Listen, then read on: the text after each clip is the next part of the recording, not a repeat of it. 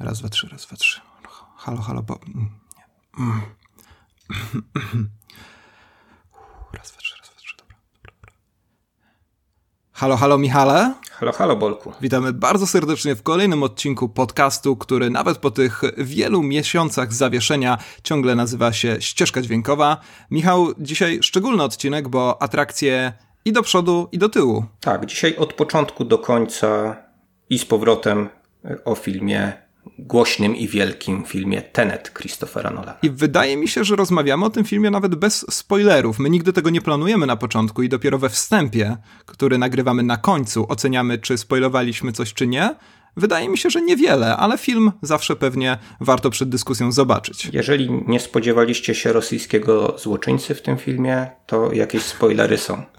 E, tak, albo kobiety, która tęskni za synem. Rzeczywiście, jeżeli tego nie braliście pod uwagę, to faktycznie potężnie spoilujemy i zapraszamy. Zapraszamy.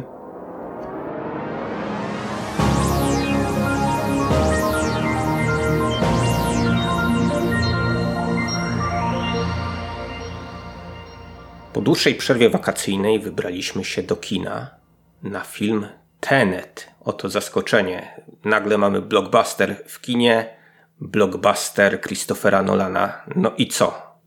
Po tym odmrożeniu, panie Bolesławie, spełnił wszystkie, wszystkie pokładane nadzieje. No to jest niesamowite, jaka legenda narosła wokół Teneta. Te wszystkie stwierdzenia o tym, że kto ma ratować kino, jak nie Christopher Nolan, o którym zresztą my też chyba mówimy, że to jest taki ostatni autor wśród tych produkcji za e, grube miliardy dolarów i tak dalej. No Christopher Nolan chyba też był głęboko przekonany o tym, że to on zbawi kino. Nie pozwalał oczywiście, nie było mowy o tym, żeby ten film pojawił się w jakimś serwisie streamingowym, nawet za 30 dolarów, bo tyle ponoć ma kosztować Mulan na, na Disney Plus. E, I, I tak trzeba, trzeba iść do kina. Najlepiej oczywiście do IMAXa, zresztą do IMAXa e, w Cinema City obaj się na ten, ki, na, na ten kin, na ten film wybraliśmy. No ale ja powiem szczerze, że mm, co prawda ucieszyło mnie, ucieszył mnie sam powrót do kina, ucieszył mnie sam IMAXowy fotel, e, ucieszyło mnie, ucieszyły mnie wszystkie rytuały związane z tym.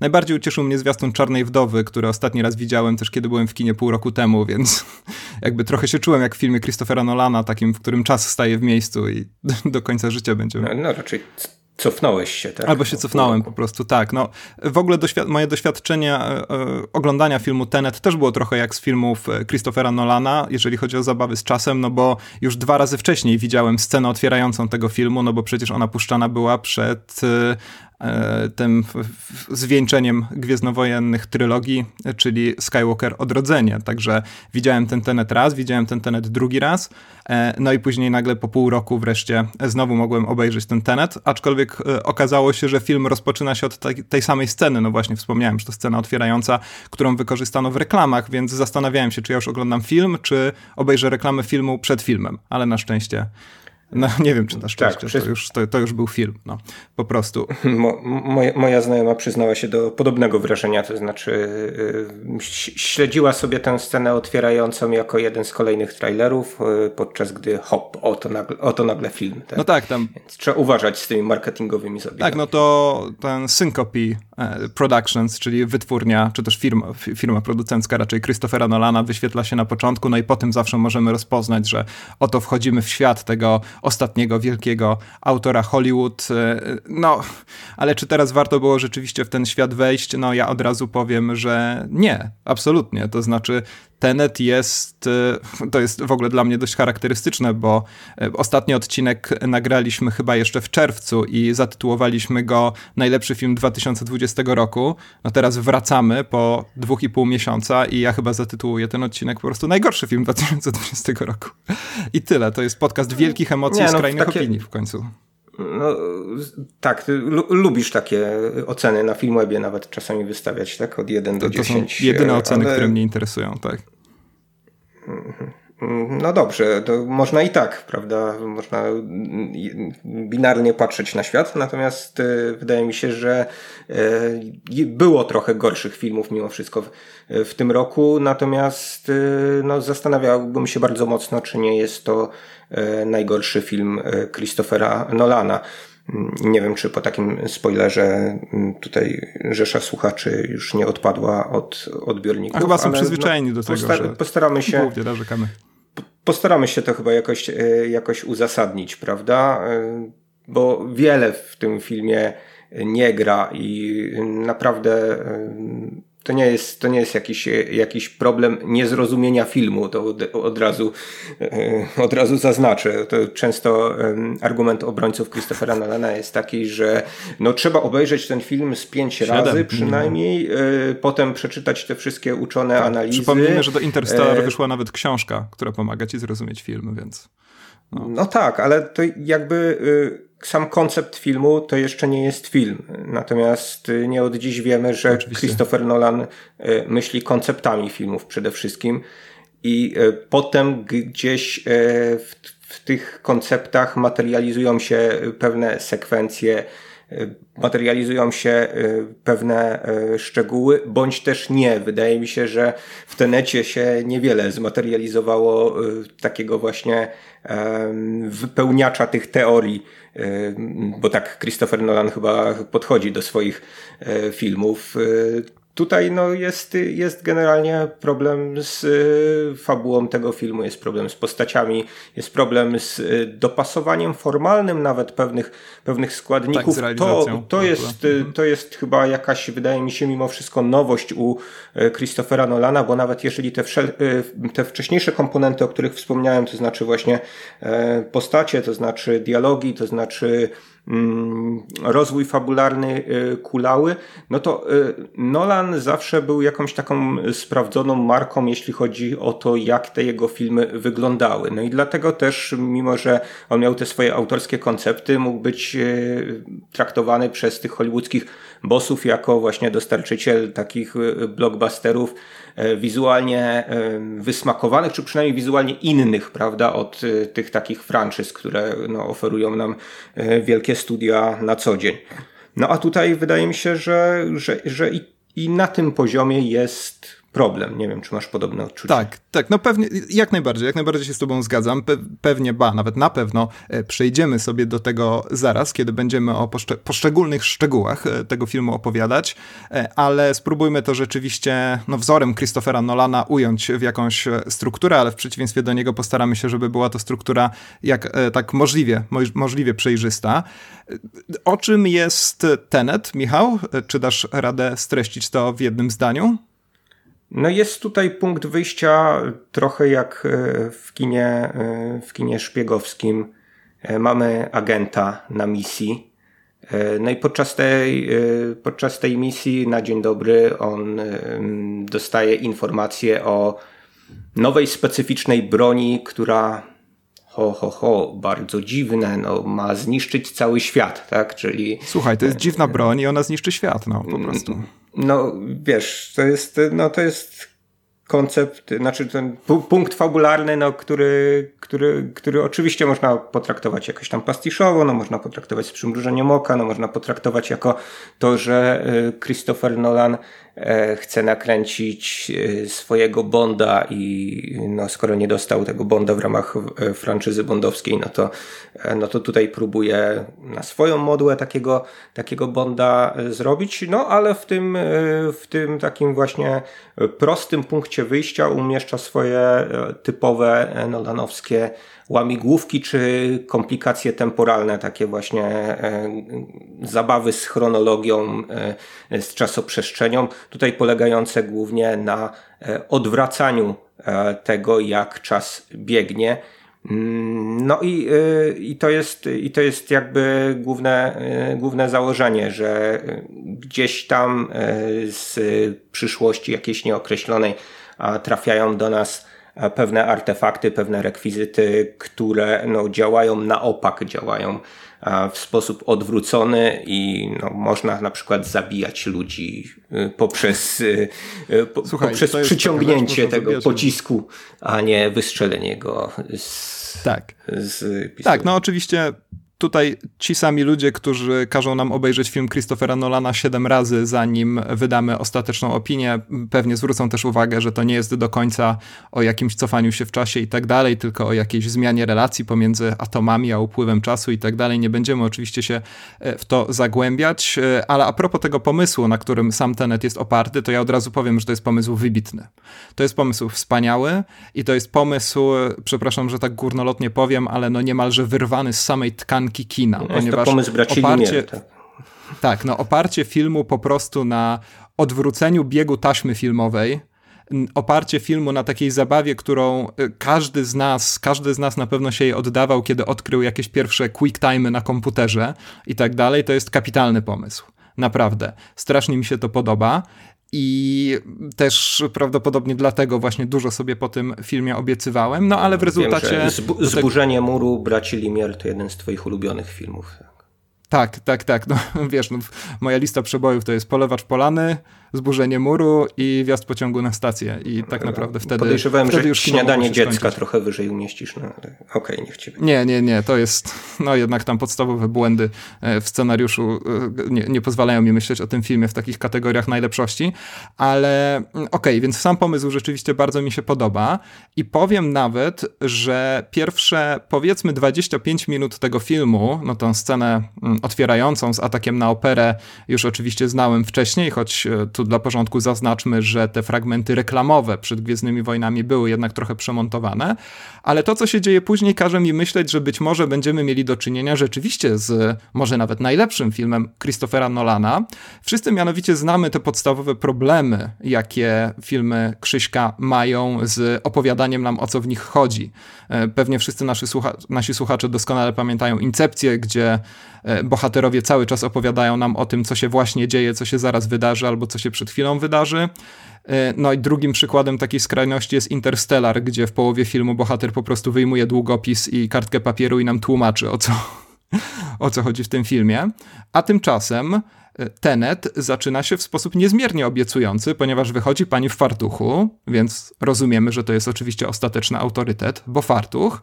I nie dość, że tłumaczy nam, wydaje się w taki dość e, wyczerpujący sposób, na czym polega cała ta zagwostka, którą ty też wcześniej opisałeś, to jeszcze kończy tę ekspozycję takim zdaniem: Nie próbuj tego zrozumieć, poczuj to. I ja wtedy odchylam się w tym IMAXowym fotelu i myślę, Christopher Nolan bardzo Ci dziękuję. Może wreszcie czeka mnie film, gdzie nie muszę cały czas słuchać o co chodzi, tylko wystarczy rzeczywiście, że to poczuję. A te informacje przekazane w fajnym, siedmiominutowym dialogu całkowicie mi wystarczą. No ale później niestety okazuje się, że Christopher Nolan gona Christopher Nolan i jest tylko gorzej, jeżeli chodzi o dialogi, o tłumaczenie, co się dzieje i tak dalej. E, czy ty miałeś taki moment oglądając Tenet, że rzeczywiście spodziewałeś się dużo? E, to znaczy, ta sekwencja otwierająca rzeczywiście y, jest w jakiś sposób y, obiecująca, oszałamiająca i tak dalej. E, no co do tej sceny, którą przytoczyłeś, no to to jest y, scena ala mm, kino science fiction klasy B lat 50.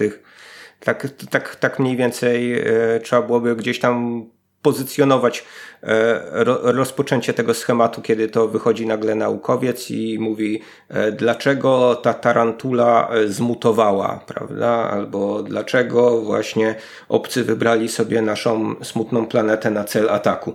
No, okej, okay, no, to, to, to, jest, to jest jakiś znowu najprostszy koncept fabularny, ale on nie byłby tak straszny, gdyby nie to, że potem mamy te objaśnienia, mimo tej właśnie obietnicy, którą przytoczyłeś, tak? Mimo tego, że Christopher Nolan tak, mówi, to poczu po, po, poczuj to, no to y, potem pojawia się e, postać Roberta Pattinsona, który jednak non-stop objaśnia nam, co się właśnie wydarzyło, bądź co za chwilę się wydarzy. I to jest w zasadzie jedyna funkcja tej postaci, E, no takiej wydaje się napisanej e, na doczepkę trochę e, po to, żeby właśnie usatysfakcjonować przynajmniej część tych widzów, którzy no chcieliby zrozumieć chociaż ten mały wycinek fabularny, z którym mają akurat w tym momencie do czynienia. No i to jest już moim zdaniem okropne scenariopisarstwo.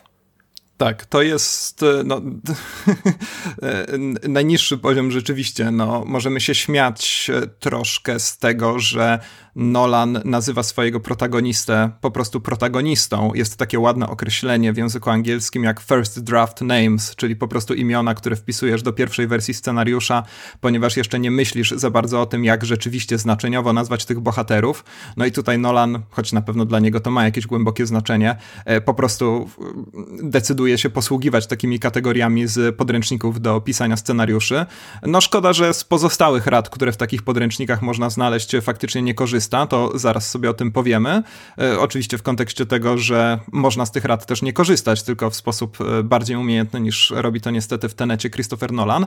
No i tak, no i to jest film, e, który, no właśnie, ty go skojarzyłeś, ten początek w każdym razie z takim kinem klasy B, a ja całego Teneta kojarzę raczej z takim kinem budżetowo klasy B rzeczywiście, ale raczej takim jakimś ambitnym kinem science fiction, robionym przez debiutującą młodą reżyserkę albo debiutującego młodego reżysera, którzy stwierdzili, stwierdzają, że mają kapitalny pomysł, usiłują go sprzedać e, jakiejś firmie producenckiej, która stwierdza, że mogą to zrobić, ale nie ma pieniędzy na efekty specjalne, więc wszystko musi e, zostać przekazane w dialogach i dostajemy takie dość koszmarne słuchowisko. Zresztą na tym poziomie słuchowym e, Teneta też pewnie sobie, sobie, sobie porozmawiamy.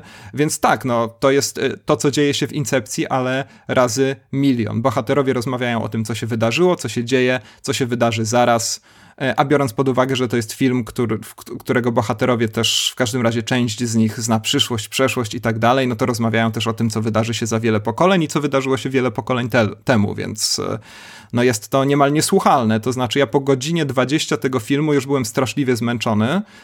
E, tutaj zacytuję moją kinową towarzyszkę, która stwierdziła, mimo tego, że film jej się podobał, że no, rok szkolny się nie, jeszcze nie zaczął, a my już jesteśmy na lekcji fizyki. O co chodzi? No, Dajcie nam przeżyć końcówkę wakacji. Być, naprawdę. Być może Christopher Nolan poczuł, że y, to jest jakby kolejne miejsce, do którego mogą trafić jego filmy. No ja słyszałem, że Interstellar jest gdzie niegdzie e, puszczany jako właśnie taki wykład z astrofizyki trochę, e, z racji tego, że tam Kip Thorne, e, autorytet w tej dziedzinie się udzielał i tak dalej, to niektórzy starają się uczyć dzieci właśnie astrofizyki poprzez, poprzez Interstellar. No mam nadzieję, że nie będą jednak Teneta nauczyciele używać do, do tego, dlatego że no właśnie jest on, wydaje mi się, pod tym względem dużo bardziej monotonny i nudny niż e, nawet niektóre wykłady na, na no, te, te, te, takie te, no, te, zapomniałem jak się ta platforma TVP nazywa tak edukacyjna. Szkoła.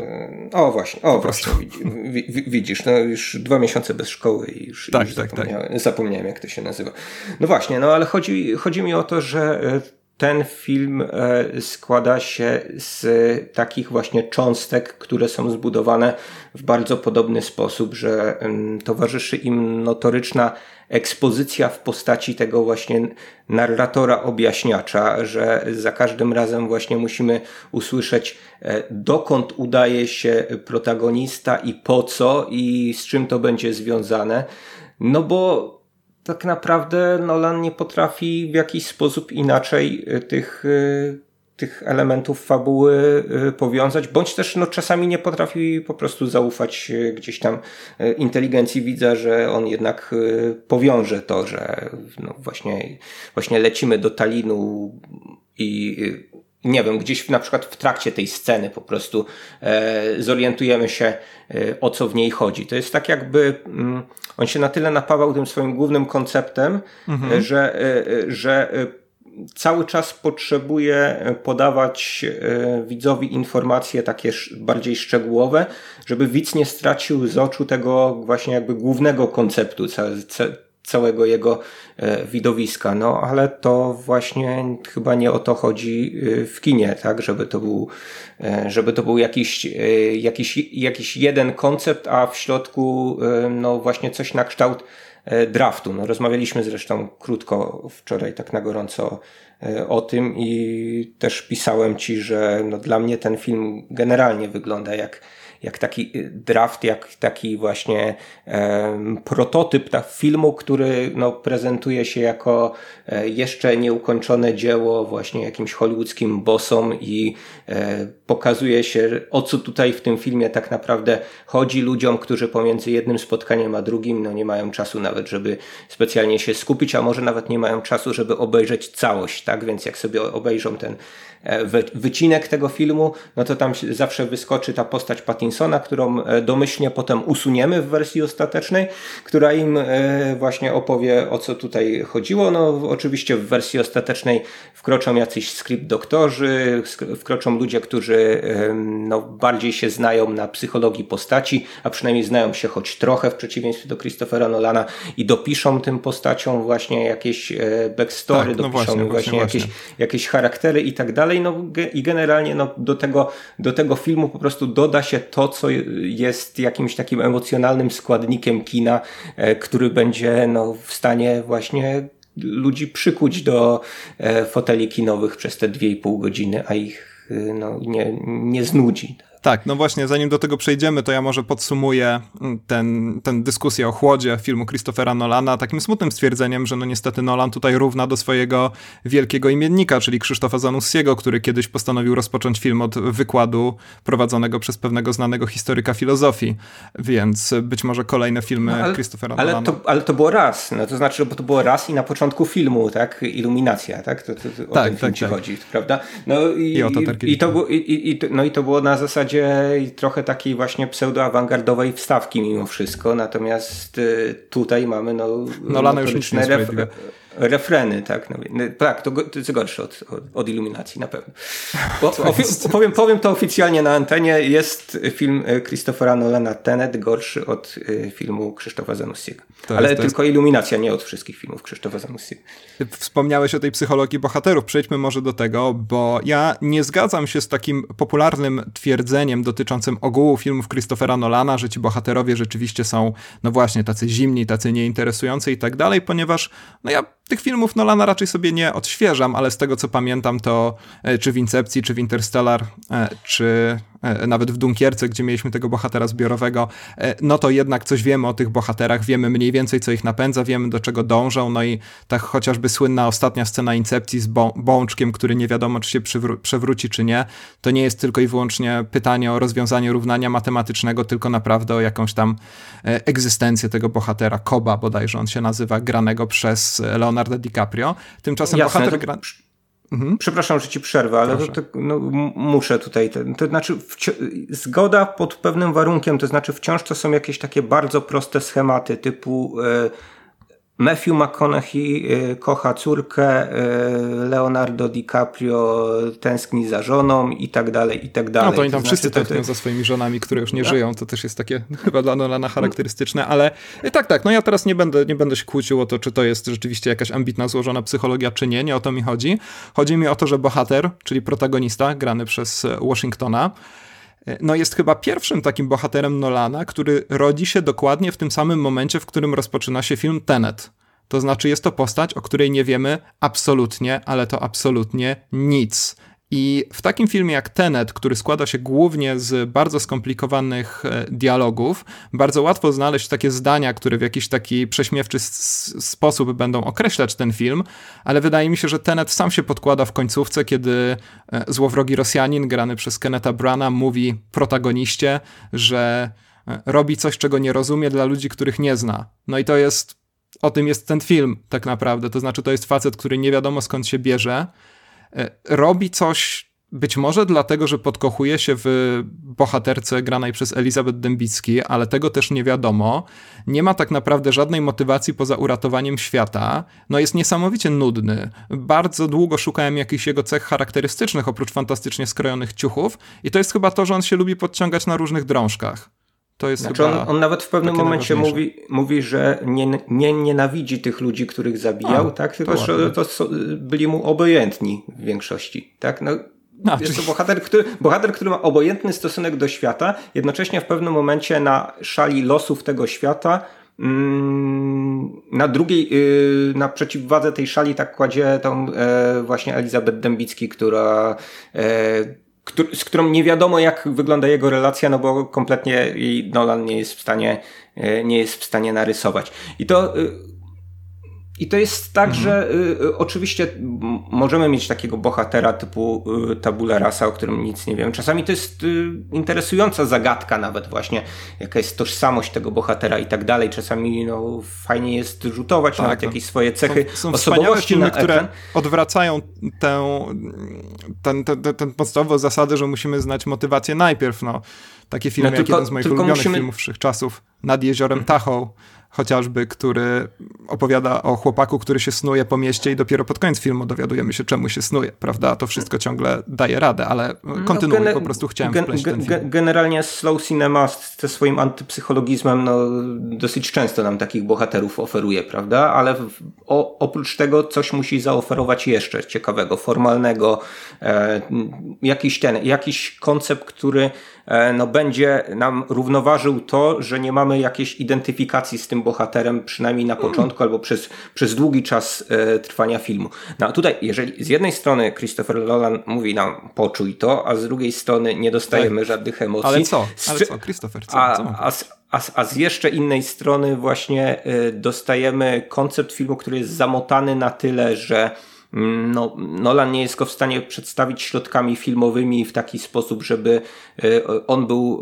e, on był właśnie mm, no, w jakiś sposób do złapania przez widza i żeby, żeby to był ten haczyk na widza, albo no nie jest w stanie, nie wiem, nawet uprościć tego konceptu, skrócić go do tej jednej sceny, jak ta właśnie z Interstellar, o której mówiłeś, przebijania e, kartki długopisem, no to tutaj już jest problem, no bo nie ma za co złapać tego filmu, tak? No, nie masz postaci, nie masz jakiejś właśnie ciekawej też linii fabularnej, bo ona wydaje się odhaczaniem właśnie takich bondowskich schematów, że e, podróżujemy z miasta do miasta, ale jeszcze co ciekawe, no wydaje mi się, że y, y, Nolan jakby mm, z premedytacją e, w takim surowym, minimalistycznym tonie utrzymuje scenografię swojego filmu, że wybiera najmniej ciekawe stolice europejskie. No, tak, brakowało tam tylko Kiszyniowa chyba. No, ja, ja, nie byłem w Kiszyniowie, ale słyszałem, że e, jest e, brzydszy nawet od Warszawy, więc, więc no, to, to, to, to wiele mówi o tym, o tym mieście. A tu Warszawa mamy Tallinn i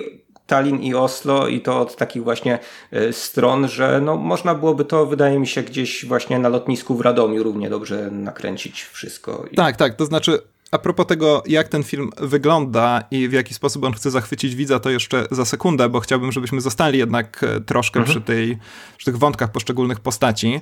E, no, protagonista grany przez Washingtona, swoją drogą, ty przecież masz, ten, masz tę twardą zasadę, chciałby się powiedzieć twardy tenet, żeby nie używać nazwisk e, aktorów, kiedy mówimy o postaciach, więc jesteś skazany na to, żeby mówić o nim per protagonista. Ale dobra, o nim sobie już pogadaliśmy. No, Pattinson też jest zupełnie negatywny pozytywnie fascynującą postacią, ponieważ on jest tylko po to, żeby Washington miał z kim rozmawiać. Jest to niezwykle smutne, zwłaszcza, że Pattinson no, wspaniały. Swoją drogą w każdej scenie ma przydziałek w innym miejscu, co też jest e, głęboko fascynujące. No i później e, oczywiście pod koniec tego filmu dowiadujemy się, że on tak naprawdę jest jakaś relacja między nimi, no ale ogólnie rzecz biorąc jest to najgorsze przetworzenie Casablanki, jakie, jakie widziałem w życiu, ponieważ to nie jest tak, że no chociażby tak jak w tym filmie nad jeziorem Tahoe dodaje to nagle jakieś głębi ty, ty, tym postaciom. E, wydaje mi się, że jest wręcz przeciwnie, że to raczej drażni, że po prostu czegoś nie dowiedzieliśmy się wcześniej. E, no, no do, do mhm. tego mamy jeszcze trójkąt na końcu, tak? Więc tym, tym, tym, gorzej jest wypowiadać takie kwestie, bo nagle się pojawia pan Ives, który no, gdzieś tam w pewnym momencie wydaje się jakimś no, jednym z, jakichś, z, z jakiejś tam grupy najemników. Mówisz to znaczy o tym Aaronie. Taylorze Johnsonie, tak? Tak, tak. Hives, tak? Okay. Wydaje mi się, że Ives się nazywał Ives. w tym filmie. Ives, ale... Ives. Mhm. Zaraz hmm. mogę to sprawdzić jeszcze, ale... Nie no, pewnie skoro Washington nazywa się protagonista, to Aaron Taylor Johnson nazywa się bohater drugoplanowy. Mm, Okej, okay. w każdym razie chodzi mi o to, że y, to jest znowu jakaś taka postać, która nam wyskakuje z kapelusza, która, o której tak, nic się robi nie coraz wiemy, ważniejszy. No dokładnie i nagle, i nagle okazuje się najważniejszy praktycznie w tej całej, y, w tej całej układance. Y, ten twist finałowy jest, dla, może tego nie będę ujawniał, jest e, mm, no, już jakiś taki zupełnie absurdalny, dlatego że no, tam mamy do czynienia z, jakąś, z jakimś przedziwnym zachowaniem tej postaci, tylko po to, żeby właśnie ten jakiś taki pseudo-twist nastąpił, żeby była jakaś, nie wiem, chwila napięcia w finale, co tu się jeszcze wydarzy, ale nie wiadomo czemu czemu postać tego Ivesa, rzeczywiście on się tak nazywa, tak się zachowuje, a nie inaczej, jako dowódca tej grupy, tak najbardziej, najbardziej wtajemniczony we wszystko i tak dalej. No. Tak, to znaczy widać, wydaje mi się, rozpacz e, widzów Teneta, w komentarzach w różnych filmikach na YouTubie, które starają się wytłumaczyć, co się dzieje. Mianowicie tam pojawia się od groma teorii dotyczących tożsamości tych postaci, to znaczy kim tak naprawdę jest e, bohater Neil, tak? Bohater grany przez Pattisona i tak dalej. E, no, ale to jest właśnie jakaś próba tego, żeby drzewem genealogicznym zastąpić psychologię jakąkolwiek i to jest bardzo smutne. I, no i w końcu zostaje nam postać Kat, granej przez Elizabeth e, Debicki, czy też Dębicką, którą niedługo zobaczymy w Crown jako księżną Dianę. Bardzo fajnie, ale to jest e, chyba najsmutniejszy wątek tego filmu, ponieważ mamy jedyną postać, która, której rzeczywiście stara się zbudować jaki, jakąś osobowość. To jest osobowość pod tytułem Jestem matką, mam syna i tęsknię za synem. Także troszkę wpasowuje się w te w te schematy postaci Christophera Nolana z poprzednich filmów, ja bym, o których wspomniałeś. Ja bym wręcz powiedział, że, że to jest postać damy w opałach i tyle. E, tak, tak, tak. No i właśnie problem, dlatego mówię, że to jest taki e, no, dramatyczny wątek, dramatyczny dla widzów, nie dla postaci w filmie, ponieważ wydaje się, że to jest jedyna bohaterka, w ogóle jedyna bohaterka swoją drogą, ale nie no, mamy jeszcze tą dziewczynę żołnierza, czyli żołnierkę po prostu, ale mamy bohaterkę, która rzeczywiście wydaje się kierować jakimiś osobistymi motywacjami i jedyna bohaterka, dla której rzeczywiście ta zasada, nomen omen, na której film jest oparty, faktycznie niesie też jakąś zmianę w życiu osobistym, no bo pozostali bohaterowie czegoś takiego w ogóle e, nie doświadczają tylko że jednocześnie to jest wątek, który jest oparty na tak okrutnych banałach, że mamy tam scenę, w której główny zły mówi do bohaterki, że jeżeli on nie będzie jej miał, to nikt jej nie będzie miał. No i to jest, to jest moment, kiedy powinniśmy wyjść z kina po prostu i podziękować. Ja, ja, myślę, że ktoś zrobi y, wideo esej. Zachęcamy naszych słuchaczy, y, złożony tylko i wyłącznie y, z wypowiedzi bohatera Kenneta Branaga. On się Sator nazywa, tak? Sator. W tym filmie. Tylko po to chyba, żeby jego firma nazywała się Rotas, tak? No to jest... Nie mógł się, nie mógł się jakoś inaczej nazywać. To znaczy, to jest w ogóle niestety... Żeby firma się nie... Tak, to jest niestety taka też smutna sprawa, o której dowiedziałem się czytając różne analizy Teneta. Nie będę udawał, że sam na to wpadłem, to znaczy e, część postaci z tego filmu, tak jak na przykład ten fałszerz Goi, tak jak właśnie Sator, tak jak te organizacje, no to to są nazwy wzięte z inskrypcji łacińskiej, która została odkryta w Pompejach dlatego pewnie część tego filmu dzieje się właśnie w Pompejach e, i która układa się w palindrom. Więc to jest smutne, że Christopher Nolan spędza czas na myśleniu o takich rzeczach, a nie na rzeczach, które rzeczywiście mogłyby nas e, zaangażować w, w ten no, film. Ale to, wiesz, to nie byłby dla mnie problem, gdyby nie, no to, takie easter, mhm. easter eggi gdzieś e, w tym filmie funkcjonowały i były odkrywane przez różnych ludzi, jak właśnie te Pompeje, tak? O, o których e, wspomniałeś. Natomiast no, chodzi o to, żeby to nie było po prostu jedynym, co można ty, z tego filmu wyłuskać, tak? I żeby to nie było takim kołem ratunkowym, że e, a no, to, no nie, no, ten, film jest przecież, ten film jest głęboki, dlatego że e, Christopher Nolan pozaszywał w nim e, różne takie właśnie znajdźki, tak? Który, i, czy, i żebyś, żebyś zrobił platynę, powiem językiem graczy komputerowych w tym filmie, to musisz obejrzeć 10 razy przynajmniej, żeby właśnie te znajdźki ci tam powyskakiwały, no i wtedy będziesz miał właśnie spełniony odbiór dzieła. Tak, wtedy możesz nagrywać Christophera Nolana. No ja tak nie wiem, nie wiem, czy to coś chcemy. Aha, no nie, no tej postaci, no, Kenneta Branaga na pewno też trzeba, trzeba wiele powiedzieć, no bo to jest postać, która, no, która znowu składa się z takich klisz, ale takich klisz, które w tym przypadku już y, tak naprawdę kontrują się nawzajem i znoszą się jakoś y, no, w, jakiś, w, jakiś, w jakimś takim przedziwnym konglomeracie, to znaczy y, ta, ta, ta postać nie jest skomplikowana przez to właśnie, że wypowiada różne sprzeczne ze sobą, e, ze sobą e, rzeczy, no bo jest po prostu źle napisana. Znaczy, z jednej strony jest to taki właśnie antagonista y, z tych bondowskich filmów, taki, y, taki zły Rosjanin jeszcze gdzieś tam y, przeszczepiony z czasów zimnej wojny. Zresztą na początku się to mówi o zimnej wojnie i chyba cały czas. Bardzo zimnej. No, no, Nolan chce tak. No tak, no to może też usprawiedliwia chłód tego filmu w tak. jakiś sposób. Tak no przynajmniej wyjaśnia. No i z jednej strony właśnie Nolan chyba tak chce, chce nam pokazać, że no, dlatego to jest takie zimnowojenne kino szpiegowskie wciąż, które operuje pewnego rodzaju schematami. No, ten, ten Rosjanin jest oczywiście zimny na tyle, że on pije wódkę w każdych okolicznościach pogodowych, w tym na swoim jachcie gdzieś tam w jakimś takim no, dosyć, myślę, już gorących okolicznościach przyrody, ale no nieważne, no jest, jest Rosjaninem. Jest Rosjaninem, musi, no o co ty musi, musi, musi pić wódkę, co może pić innego, tak? To ewentualnie e, drink ze spirytusem, tak? No to jest, e, to jest wódka ze spirytusem, to może być jakiś alternatywny napój dla tej postaci, zdaniem Nolana. No ale oprócz tego, e, im dalej w las gdzieś tam pod koniec filmu, no zaczyna ten Sator się przekształcać w trochę takiego właśnie złamanego egzystencjalistę, zaczyna, nie wiem, cytować T.S. Eliota wzorem pułkownika Kurca z czasu apokalipsy. Zresztą no, wypowiadając te same, te same frazy niemalże.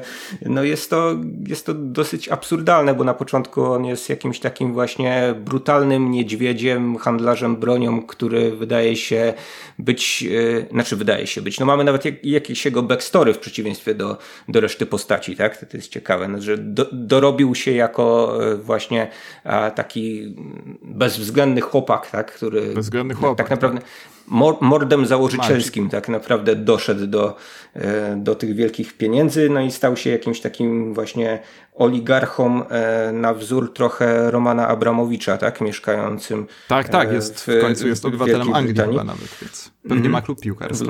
Gdzieś tam w tym, no, na tym jachcie tego, tego akurat nie wiemy, natomiast no, wydaje się, że w obszarze jego zainteresowań no, może co najwyżej właśnie gdzieś tam sport istnieć, a, a raczej nie lektura poezji, a tu w pewnym momencie e, no, na, dopisuje nam Nolan tak znowu Deus Ex Machina, bo wie, większość rzeczy tu się dzieje Deus Ex Machina. E, to, że właśnie to jest, to jest postać, która ma no, już takie właśnie zgorzkniałe patrzenie na cały świat, które jest no, właśnie podyktowane e, tym, co z tą postacią się E, dzieje i że no, to jest jednak właśnie jakaś, jakaś głębsza cecha jego osobowości, która go gdzieś tam, gdzieś tam właśnie wydrążyła dodatkowo. O, no, no, no, nie, no nie, no tak, po tak, prostu... To ty mówisz nie, ja mówię tak, ale nie jest to moja ocena e, filmu. E, e, chciałbym raczej podsumować w takim razie tę pierwszą część, bo okej, okay, to mamy w takim razie film, który rzeczywiście jest przede wszystkim zachwycony swoją własną koncepcją. Film, to poczekaj, przepraszam, jest... bo ja wpadłem, mhm. wpadłem jeszcze na, je, na jeden jakiś taki pomysł odnośnie, odnośnie postaci. To znaczy mieliśmy jedną postać, wydaje mi się, u Nolana do tej pory, która była postacią, o której niewiele wiedzieliśmy, poza jakąś taką funkcją fabularną, E, że oto ktoś zabił mu żonę. To była postać Leonarda z Memento. I na tej postaci Nolan buduje cały swój film w zasadzie na tym, że ktoś zabił żonę Leonarda i trzeba odnaleźć zabójcę. Dodatkowo, e, no właśnie ta dysfunkcja bohatera, że on pamięta tylko, e, tylko ostatnie chwile no i jakieś takie ma powidoki tego właśnie tego traumatycznego zdarzenia, no sprawiała, że jakby cały czas jesteśmy tu i teraz z tym bohaterem protagonistą, tak? o, o którym nic nie wiemy absolutnie i do, no nie możemy gdzieś tam właśnie zagłębiać się też w meandrach jego psychiki. No ale to była postać jakaś, z którą cały czas szliśmy i e, przyjmowaliśmy jej perspektywę. Nie dostawaliśmy dodatkowych objaśnień, mieliśmy tę zagadkę, tak? I, i, i ten film trzymał, no przynajmniej mnie, przez cały seans, tak? Aż do, aż do rozwiązania tej zagadki do samego końca. No. Tak, to, no ja... to, to, to, to, był dla mnie taki mhm. wzór, jak można zbudować. Mm, film, nie posługując się tak naprawdę no jakimś, ten, jakimś takim rysunkiem złożonym, e, złożonym charakterologicznym postaci. Czyli no, Nolan byłby w, byłby w stanie to zrobić, natomiast no, tu mu się nie udało. Tak, no więc mamy rzeczywiście film, który jest jak takie dość ponure równanie matematyczne, które oczywiście może fascynować. Ja z nami rozmawiałem z ludźmi, którym to całkowicie wystarcza i ja to oczywiście akceptuję.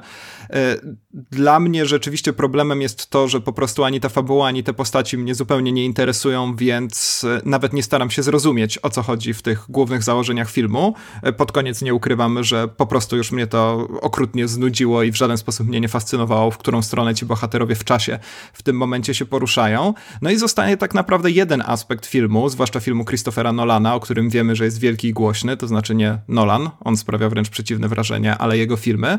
To znaczy jest to realizacja po prostu. To są jakieś efektowne sceny, które Christopher Nolan do tej pory dostarczał no niemal zawsze. No i tutaj rzeczywiście mm, na poziomie mm, opisu tego filmu, gdzieś tam czytanego jeszcze w programach telewizyjnych, e, to może zapowiadać fantastyczne widoki, ponieważ przypomnijmy, że jest to film, w którym no, część akcji dzieje się do tyłu po prostu, więc zapowiada się, jak wspomniałem, znakomicie. Tymczasem najważniejsze sceny akcji tego filmu to samolot wjeżdżający w, w ścianę, to dwa samochody jadące równolegle, to ludzie, którzy strzelają sobie na pustyni i w tle tam budynki wybuchają w drugą stronę, albo dwóch facetów, którzy nawalają się po mordach i jak się przyjrzysz, to zobaczysz, że jeden z nich rzeczywiście nawala się po mordzie z drugim w drugą stronę. Więc no, w porównaniu do tych wszystkich scen typu odwrócony pokój z Incepcji i tak dalej, y, Tenet jest filmem pozbawionym jakiejkolwiek wyobraźni. Po prostu, jeżeli chodzi o te właśnie sceny które później zapamiętamy z kina przede wszystkim. To zresztą trochę było widać na zwiastunie, ale zakładam, że zwiastun miał budować tajemnicę i nie tłumaczyć nam o co chodzi, więc doceniam to. Tam chyba oglądaliśmy tylko ten samochód, który rozbija się, ale tak naprawdę leci w drugą stronę. Nie będę tego tłumaczył, ci z was, którzy widzieli, wiedzą pewnie o co mi chodzi. No a w samym filmie niestety dostajemy sceny no, koszmarnie banalne, absolutnie nieinteresujące i nie ukrywam, że żadna z tych scen akcji nie fascynowała mnie, tak jak spodziewałbym się, że będę zafascynowany, kiedy czytałem o co w tym filmie ma chodzić, więc to jest chyba taki ostateczny gwóźdź do trumny filmu Tenet, że ta, ten ostateczny aspekt, który mógłby tę produkcję w moich oczach w każdym razie uratować. No niestety sprowadza się do kilku banalnych scen akcji i nawet y, pracuję nad takim stwierdzeniem, jeszcze go nie dopracowałem, ale i tak rzucę je tutaj w eter podcastowy, że równie dobrze ten film mógł opowiadać o klasycznym zagrożeniu atomowym. Mielibyśmy niemal te same sceny akcji i niewiele by się zmieniło. Więc no, okrutna szkoda, naprawdę. Zwłaszcza pamiętając, że nawet w swoich najgorszych filmach, jak na przykład Mroczny Rycerz powstaje, Christopher Nolan potrafił zawrzeć sceny, o których będzie się mówić jeszcze przez wiele, wiele lat.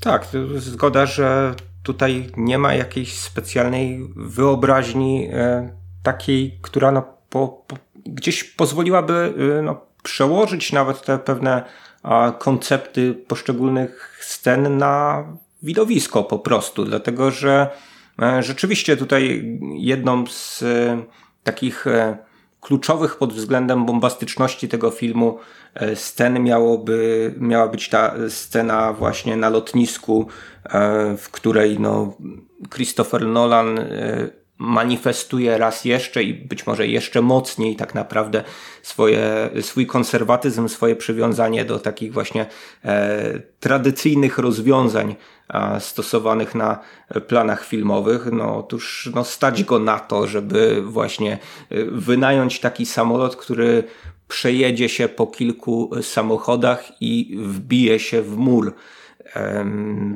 wybuchając przy tym wszystkim. U, płomienie. A, Boom ale naprawdę ta sekwencja jest jeszcze do tego w jakiś taki dziwny sposób pocięta, że ja nie wiem, kompletnie, kompletnie nie czułem mm, wyjątkowości czy efektowności e, tej sceny. Być może to jest znowu efekt też tego, że mm, za dużo zostało upchnięte z tych takich efektownych obrazków do licznych teaserów i trailerów promujących ten film. Ja staram się ostatnimi czasy unikać jak mogę takich, takich rzeczy, które e, mówią mi cokolwiek o filmie, a, a tym bardziej pokazują, no ale w kinach często nie jestem w stanie tego, tego uniknąć. Czasami wchodzę na ostatnią chwilę, jak właśnie teraz na Tenet, ale mm, no często po prostu mimowolnie gdzieś to, gdzieś to tam mm, zostaje pokazane. No i właśnie w tych trailerach no już dostawaliśmy ten taki latający samochód na autostradzie, prawda? No, dostawaliśmy e, no, wyimki z tej sceny z samolotem, no, które okazały się dosyć obszernymi takimi wyimkami. Mm. No i znowu, no to nie jest też tak, że no ja domagam się e, tego, żeby Christopher Nolan w każdym, w każdym swoim filmie mm, zaskakiwał jakimś, jakimś takim niesamowitym pomysłem na, na jakąś konkretną e, scenę. Natomiast ten film wydaje mm, mi się no, kliszowy także na tym poziomie. To znaczy, on wydaje mi się taki właśnie e, złożony z takich właśnie generycznych scen w kinie bondowskim obecnych. Tak, bez, mhm. bez jakichś um, dodatkowych fajerwerków związanych, nie wiem, z ciekawą pracą kamery na przykład, czy z kolorystyką chociażby. No ten film jest jakiś taki szaro-buro ponury, jeśli chodzi o kolorystykę, jest właśnie no jakiś, jakiś taki właśnie gdzieś sprowadzony do różnych odcieni beżu, tak, i, i, i tak, szarości, albo to się tak, tak. No, to, to właśnie jakieś takie, takie pustynne akcje. Mm. No tak, nie to... wiem, no znowu, znowu, znowu, znowu, wydaje mi się y, to jak y, y, szkielet po prostu sceny właśnie do pokazania komuś, że no to, to wiecie, będzie tak wyglądać, że tu będzie się budynek zawalał, a z drugiej strony odbudowywał i tu będą biegli żołnierze w jedną stronę, tu, tu, tu, tu w drugą i macie tutaj właśnie taką, taką symulację, którą wam, wam opracowaliśmy. Do, do, dorobi się do tego e, no właśnie jakiś, e, jakiś efektowny wieżowiec, żeby no, on tam jakoś bardziej spektakularnie się zachowywał i, e, no i wypolerujemy to oczywiście mm, sprawiając, że nie wiem, kamera będzie e, krążyć, czy no, zrobimy kilka, ten, kilka, kilka interesujących ujęć. Nie wiem, tutaj wydaje mi się, jakby Christopher Nolan po prostu no, znowu zatrzymał się na, na, na, na poziomie tego, że wymyśliłem pomysł na film. No wiesz, I ten, to się już samo zrobi. Ten potem. cały właśnie ta strona wizualna Teneta wynika gdzieś tam pewnie z głębszej filozofii Christophera Nolana, która pewnie najwcześniej i najmocniej zamanifestowała się w jego filmach o Batmanie, gdzie rzeczywiście towarzyszyło mu chyba, no nie, nie siedzę w jego psychice, ale widziałem te filmy, to jestem w stanie pewnie jakoś to wyinterpretować. Zasadza się na takim przekonaniu, no jakiegoś takiego quasi-realizmu po prostu. No, pamiętamy, że to Gotham e, Nolanowskie jest e, miastem nadzwyczaj nieinteresującym, nadzwyczaj nudnym, po prostu wygląda jak taka trochę mniej interesująca wersja Nowego Jorku.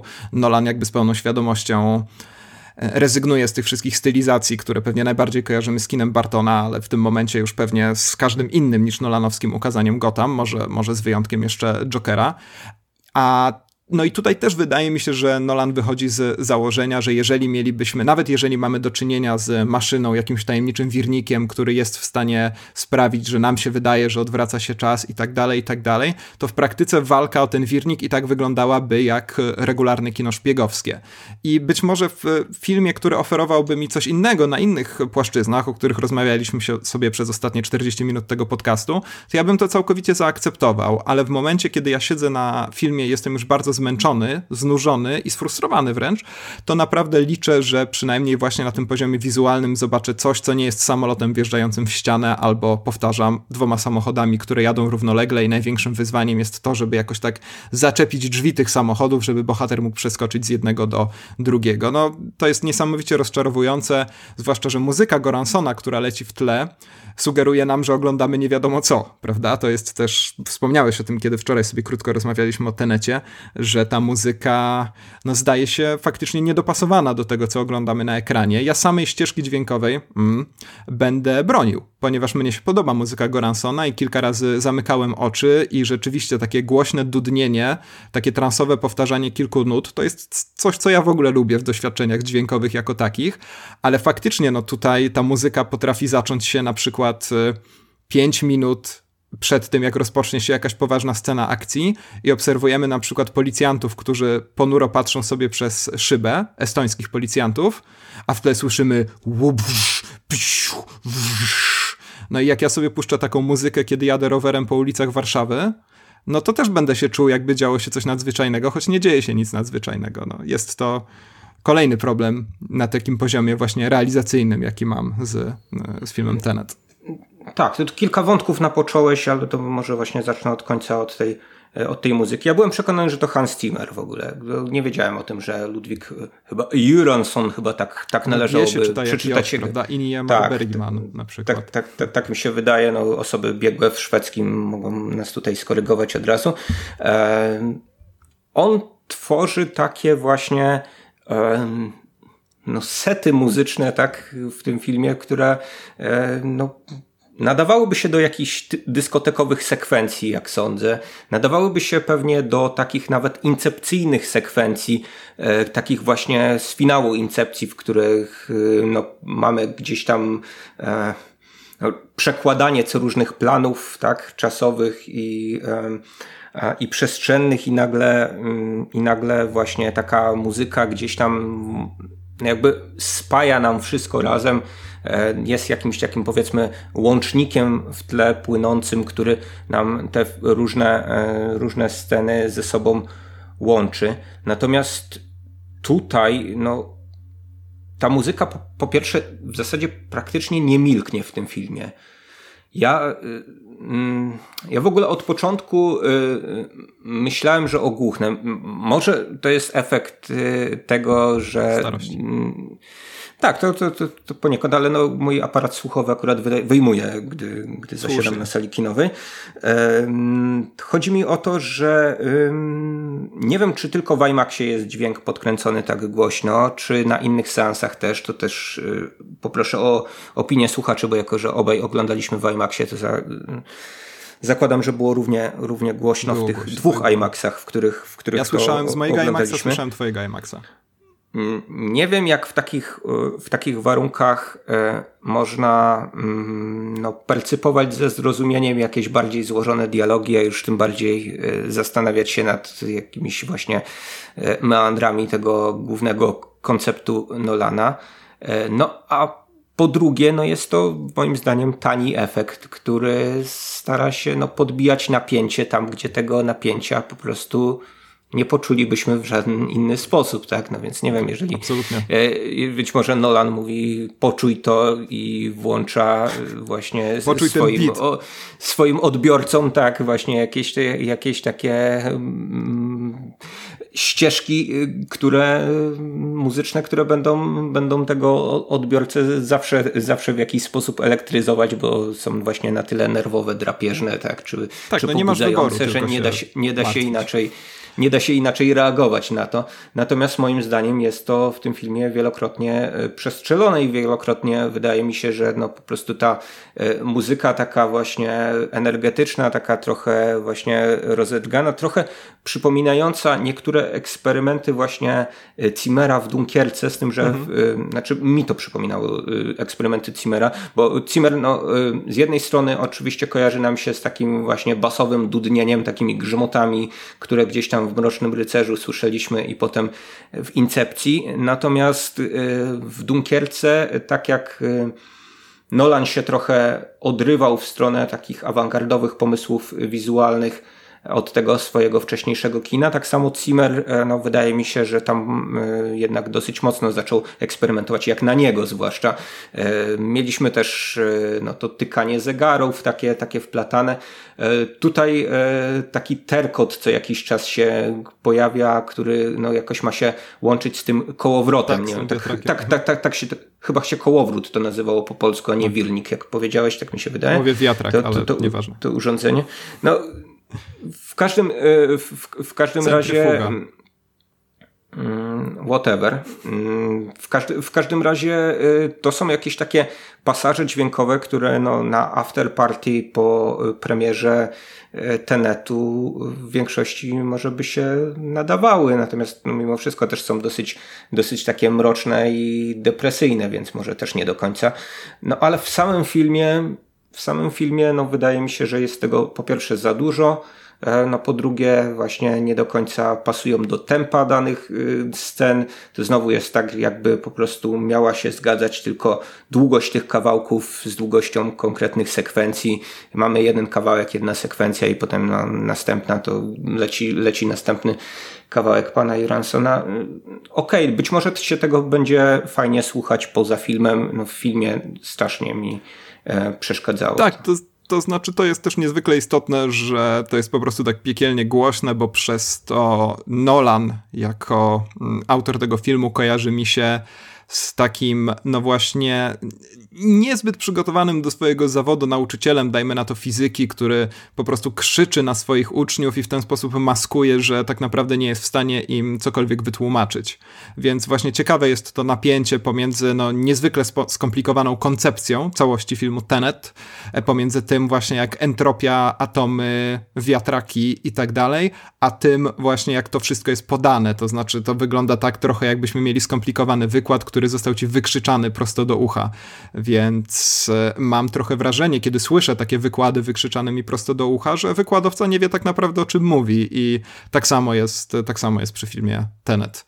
Więc e, no, znowu wielka szkoda po prostu, bo no, niemal na żadnej płaszczyźnie niż na samej płaszczyźnie koncepcji ten film w moich oczach i uszach przede wszystkim się niestety, niestety nie broni. Aczkolwiek, tak jak mówię, czasem zamykałem sobie oczy i po prostu chłonąłem ten sound system IMAXa. Ja lubię głośną muzykę, e, ale kiedy otwierałem oczy i okazywało się, że na ekranie widzę coś, czego ta muzyka w ogóle mi nie sugerowała, czego też nie zawsze wymagam, ale jednak wydaje mi się, że w filmach, które starają się opowiedzieć jakąś spójną historię, wa warto by było, żeby tak było, no to niestety znowu zamykałem oczy i to były zwykle, zamknięcie oczu to zwykle była najlepsza decyzja w czasie, w czasie filmu mhm. Tenet. Okej. Okay.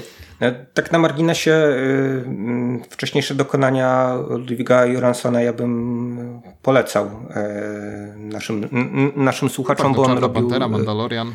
Venom. No właśnie, na, na, nawet w takim serialu Manda Mandalorian, który niespecjalnie nam się podobał, tak się eufemistycznie wyrażę, e, to wydaje mi się, że jeden z jaśniejszych punktów to właśnie jego, e, jego kompozycja, ta zamykająca każdy z odcinków, zresztą jest, e, jest dla mnie naprawdę wspaniałym utworem. No a w Creedzie również właśnie jego zabawy z oryginalnymi kompozycjami do Rockiego i tak dalej, więc no jest, to, jest to taki kompozytor młodego pokolenia, rocznik 84, jak właśnie widzę, więc, więc wielka, wielka przyszłość pewnie e, przed nim i warto jego karierę e, obserwować. No ale co o samym Tenecie jeszcze powiemy? Powiemy coś jeszcze dobrego, ciepłego. Uda nam się coś znaleźć tak w tym filmie? Czy... No, fantastyczne garnitury, na pewno.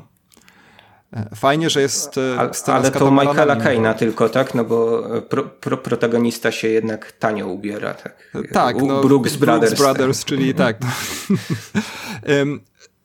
To, o czym jeszcze nie wspomnieliśmy, a przecież rozmawialiśmy krótko wczoraj, to scena z katamaranami.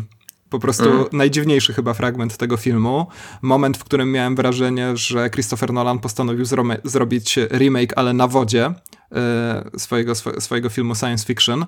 E, zupełnie niepotrzebne dziwactwo i też e, dobre podsumowanie tego filmu tak naprawdę w tych kilku scenach, ponieważ e, no rzeczywiście jest majestatycznie, jest głośno, jest bohaterka, która robi coś tylko i wyłącznie pod wpływem emocji, jest bohater, który, który musi, a nawet protagonista, który musi naprawić jej błąd i tak naprawdę całość e, nijak nie przysługuje się do tego, żeby opowiedzieć nam pasjonującą historię, więc e, scenę z katamaranami rzeczywiście warto wyciąć i puszczać ją po prostu jako taką miniaturkę całego filmu Tenet. No jest to jest to niesamowicie niepotrzebne po prostu. No tak, no jest, to, jest, jest to znowu myślenie takimi właśnie y, konkretnymi sekwencjami, tak przy, przy, przez Nolana. Ten, tak jak sobie wymyślił śnieżną sekwencję w Incepcji i ona trwała za długo, to. No ale tam miał wymyśli... sens była no, wpisana no, okay. w, kilka, w trzy inne sekwencje. Jasne, prawda? jasne, ja, ja, jasne. No jednak była jakimś tam rodzajem takiego właśnie zwieńczenia. No i, no i wyglądała w miarę efektownie, tak? tak? Tu zamiast śniegu mamy beżową pustynię.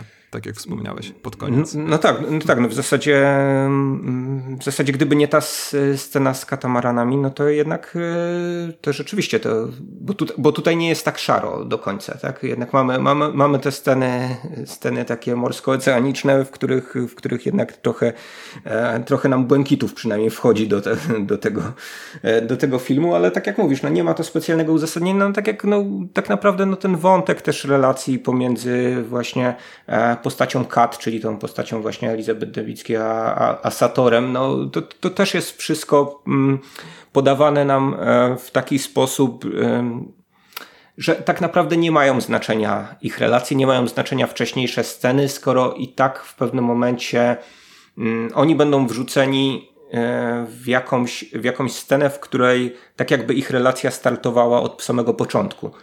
Czyli tak naprawdę nie mamy też do czynienia z konsekwencją e, fabularną pewnych wcześniejszych zdarzeń, tak?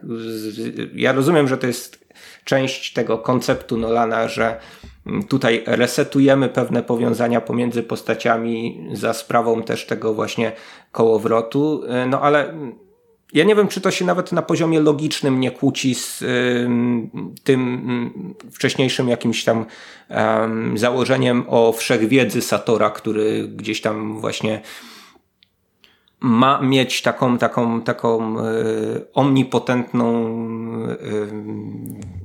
tak, no. sprawczość tutaj, wiedzę, wiedzę w zasadzie o wszystkim, dlatego że on jest w stanie właśnie się mm, przenosić dzięki temu, e, temu urządzeniu.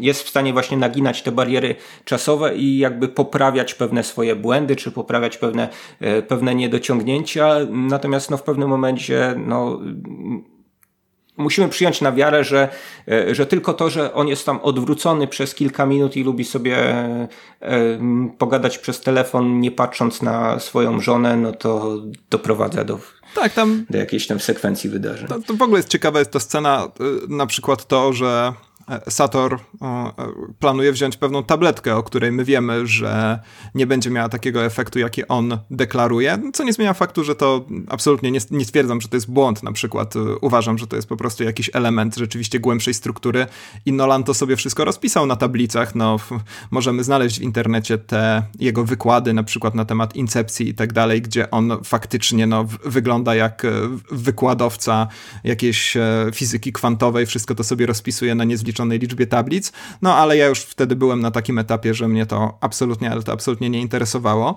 Y, podsumowując, myślę, bo tu się już zbliżamy powoli do chyba końca rozmowy o tym filmie, to ja mam taką jedną refleksję, bo teraz y, w czasie okrutnej pandemii koronawirusa, y, kiedy widzimy, co się dzieje z kinem, no to pojawiają się takie pomysły. Ja myślę, że to są jednak pobożne życzenia, ale warto o nich wspomnieć, że ze względu na problemy e, finansowe dotyczące zasobów ludzkich, jakie spowodowała pandemia, to rzeczywiście będziemy mieli zdecydowanie mniej blockbusterów, ogromnych superbohaterskich produkcji. Zamiast tego dostaniemy filmy o mniejszym budżecie, ale być może bardziej interesujące. Wątpię, żeby tak się wydarzyło. Myślę, że to są pobożne życzenia. Jestem absolutnie przekonany, że kiedy wreszcie skończy się pandemia, to wrócimy dokładnie na ten sam etap superbohaterszczyzny na którym byliśmy. Ale jeżeli rzeczywiście w wyniku jakiegoś dziwnego zbiegu zdarzeń coś takiego miało miejsce, to Tenet byłby idealnym podsumowaniem tej ery kina, która być może rzeczywiście według tych pobożnych życzeń odchodzi. To znaczy film głośny, film, który myśli, że jest więcej jest czymś więcej niż jest naprawdę. Film, który jest tak naprawdę wyzuty już z jakiejkolwiek wyobraźni, e, oparty na powtarzaniu tych samych schematów, nawet jeżeli są te schematy, to schematy, które kojarzymy przede wszystkim z jednym reżyserem. No będzie to tak naprawdę taki smutny pogrobowiec tego, co mieliśmy w kinach przez ostatnie wiele, wiele lat. Myślę, że Tenet będzie dla ery blockbusterów takim domknięciem jak Wrota Niebios, tak? Dla nowego Hollywood. Z tym, że do tej, to, to by był ciekawy paradoks, no bo Wrota Niebios e, Michaela Cimino, o których wspominasz, no to jest e, film zapamiętany głównie dlatego, że pogrzebał wytwórnię United Artists, a tymczasem Nolan jest raczej takim twórcą, który ratuje który ratuje różne wytwórnie, e, ratuje różne gatunki. E, w tym momencie ma nawet uratować kina, co jest chyba największym wyzwaniem, przed jakim Christopher Nolan stanął, ale być może paradoksalnie rzeczywiście e, będzie to takie mm, podsumowanie tego, co było i czego już nie chcemy. Ale też jednocześnie, tak jak mówię, to są pobożne życzenia. Jestem przekonany, no, że. My, my nagrywamy jeszcze ten. Mhm. Nagrywamy ten odcinek jeszcze w weekend otwarcia, taki przedłużony weekend, jeśli chodzi o Polskę, prawda, bo mm, w środę ten film tak, miał tak, tak. premierę, tak. Na, nagrywamy w niedzielę, tu się przyznaję. E, jeszcze nie było premiery w Stanach Zjednoczonych. E, natomiast no, polecam e, tak też na uzupełnieniem tych tych naszych wywodów, takich trochę futurologicznych, artykuł Marcina Adamczaka na stronie dwutygodnik.pl. On tam właśnie no, snuje takie rozważania na temat tego, mm, co może stać się z rynkiem kinowym i, no, i on stawia taką tezę, że właśnie Tenet i Mulan to będą takie dwa filmy, które będą w stanie w jakiś sposób zrewidować to, w którym miejscu rynek filmowy znajduje się dzisiaj i dać jakąś przynajmniej cząstkową odpowiedź e, no, bosom wielkich studiów, w którą stronę w którą stronę teraz e, z dystrybucją kinową czy pozakinową na, należy iść. E, od wyników Tenet i od wyników Mulan, który no, przypominam, ma taką dystrybucję mieszaną, mhm. ponieważ tam, gdzie jest Disney Plus, tam wchodzi na tę platformę Disneya i jak, tak jak mówiłeś, jest do kupienia za no 30 dolarów, więc, więc taką dosyć, dosyć sporą kwotę. Natomiast w pozostałych, w pozostałych miejscach, w tym w Polsce, będzie on obecny w kinie. Mm, no, od wyników kasowych tych filmów będzie wiele zależeć tak naprawdę. Będą pewne strategie Mm, studiów, jeśli chodzi o dystrybucję filmowe, filmową, być może zmienione, być może jednak dostosowane do tej właśnie ery nie tylko pandemicznej, no ale ery wojen streamingowych, ery takiej, w której te platformy VOD, także te właśnie prowadzone przez e, wielkie studia, żeby dać odpór e, monopolowi wcześniejszemu Netflixa. Mm. No zobaczymy, zobaczymy. Tak jak, jak, jak, jak, żyjemy w ciekawych czasach, to znaczy ja chciałbym, żeby te takie tak ciekawe czasy jak w tym roku już się, e, już się skończyły. Mm, natomiast y, nie wiem, czy w takim razie mm, zachęcamy naszych słuchaczy, żeby mimo wszystko e, dorzucili e, grosza Nolanowi może na Nowych Mutantów pójście zamiast, no właśnie, zamiast na Tenet. Właśnie, ja, właśnie. Ja, ja mhm. byłem taki ciekawy, ciekawy mały film, to znaczy bardzo znowu ciekawy przykład do analizy pod kątem właśnie produkcyjnym, dlatego że mamy tutaj film, który mm, miał bardzo dużo problemów. Wydawało się, że to będzie e, jakiś taki e, pozlepiany, patchworkowy filmik y, zrobiony przez y, właśnie e, bardziej księgowych niż, niż twórców filmowych, dlatego że e, no, pierwsze, pierwsze pokazy były nieudane, w związku z czym on gdzieś tam powędrował na półki, potem przejęcie wytwórni 20th Century Fox przez Disneya. E, gdzieś tam cały czas ten, ten film albo miał trafiać na platformy streamingowe, albo miał trafiać do kin premiery przekładano bardzo często. No, trafił, trafił do kin teraz, nie jest to dzieło może spełnione do samego końca, natomiast nawet w gronie tych filmów o, o mutantach wydaje mi się, że mm, no gdzieś, gdzieś w górnej połówce stawki by można było go zupełnie e, spokojnie uplasować. Nie epatujący może jakimiś e, niesamowitymi efektami specjalnymi, nie dostarczający też być może y, jakiejś zupełnie odkrywczej fabuły dla tych, którzy na tym kinem superbohaterskim, zwłaszcza o, y, o X-Menach się y, fascynują, natomiast no, stojący na dobrze napisanych postaciach, na takich właśnie wiarygodnie psychologicznie napisanych postaciach i, no i też bardzo dobrze zagrany, nieźle wyreżyserowany.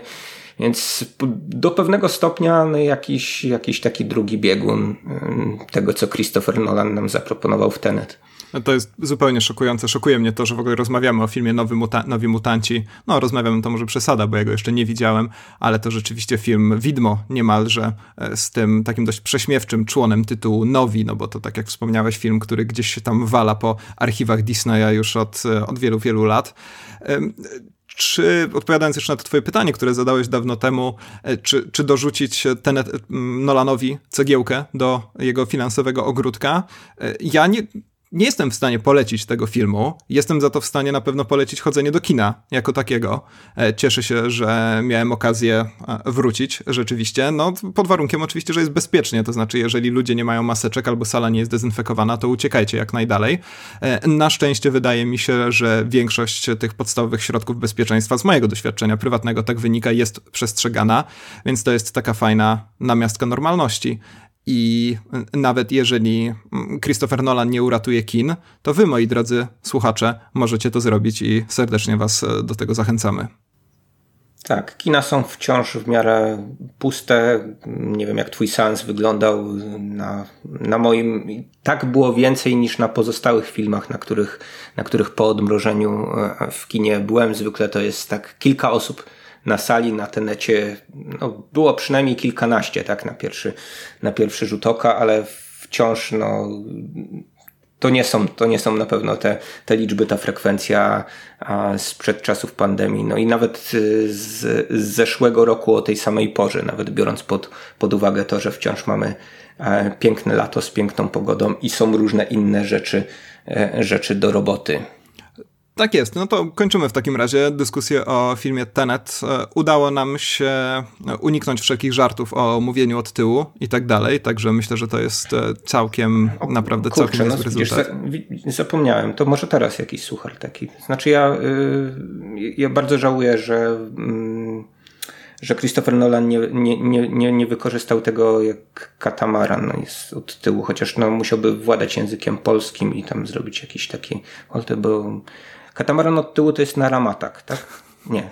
No brzmi jak złowrogie zaklęcie, więc... Znaczy no, ja, ja tutaj bym nawet pociągnął jakoś fabularnie i może Patryk Wega zrobi coś takiego, w którym na taki, taki film, w którym będziemy właśnie na katamaranach i nagle ktoś powie naramatka i tak, to by zdecydowanie pasowało. I spadnie z katamara. Jeszcze, jeszcze okraszone jakimś efektownym polskim przekleństwem. Drodzy słuchacze, nie będziemy pewnie zapowiadać kolejnego odcinka, kiedy będzie i o czym będzie, no bo wszyscy żyjemy w takich bardzo dziwacznych czasach. I no, zauważyliście pewnie, mamy nadzieję, że zauważyliście, że podcast nagle przestał ukazywać się regularnie, bo na początku pandemii no, bohatersko twierdziliśmy, że będziemy się trzymać, będziemy oglądać, znajdować jakieś perełki na streamingu i tak dalej mm, i polecać wam. Wkrótce okazało się to troszkę ponad nasze możliwości, zwłaszcza, że pandemia no, dotyka różnych dziedzin życia i czasem to nimi trzeba się zająć, ale no mamy szczerą nadzieję, że kolejny odcinek pojawi się szybciej niż za 2,5 miesiąca. Michał, ty też masz, też masz taką nadzieję, Michał? Mam, mam taką nadzieję, że dużo szybciej się pojawi i że mm, no, w międzyczasie mm, właśnie pojawią się też jakieś dobre filmy w kinach, bo te na platformach streamingowych są e, no, nie najlepszej jakości, więc też nie chcieliśmy was zanudzać opowieściami o generycznych akcyjniakach tak, Netflixa. No, fi film był przeciętny. I to pewnie do tego mogłoby się sprowadzić większość naszych, naszych dyskusji na temat filmów właśnie wspomnianych przez ciebie e, z platform streamingowych. E, także to tyle. E, bardzo Wam dziękujemy za wysłuchanie dyskusji o filmie Tenet e, w reżyserii Christophera Nolana z roku 2020. E, zapraszamy do tego, żebyście oczywiście powiedzieli o tym podcaście jednej losowej osobie na ulicy.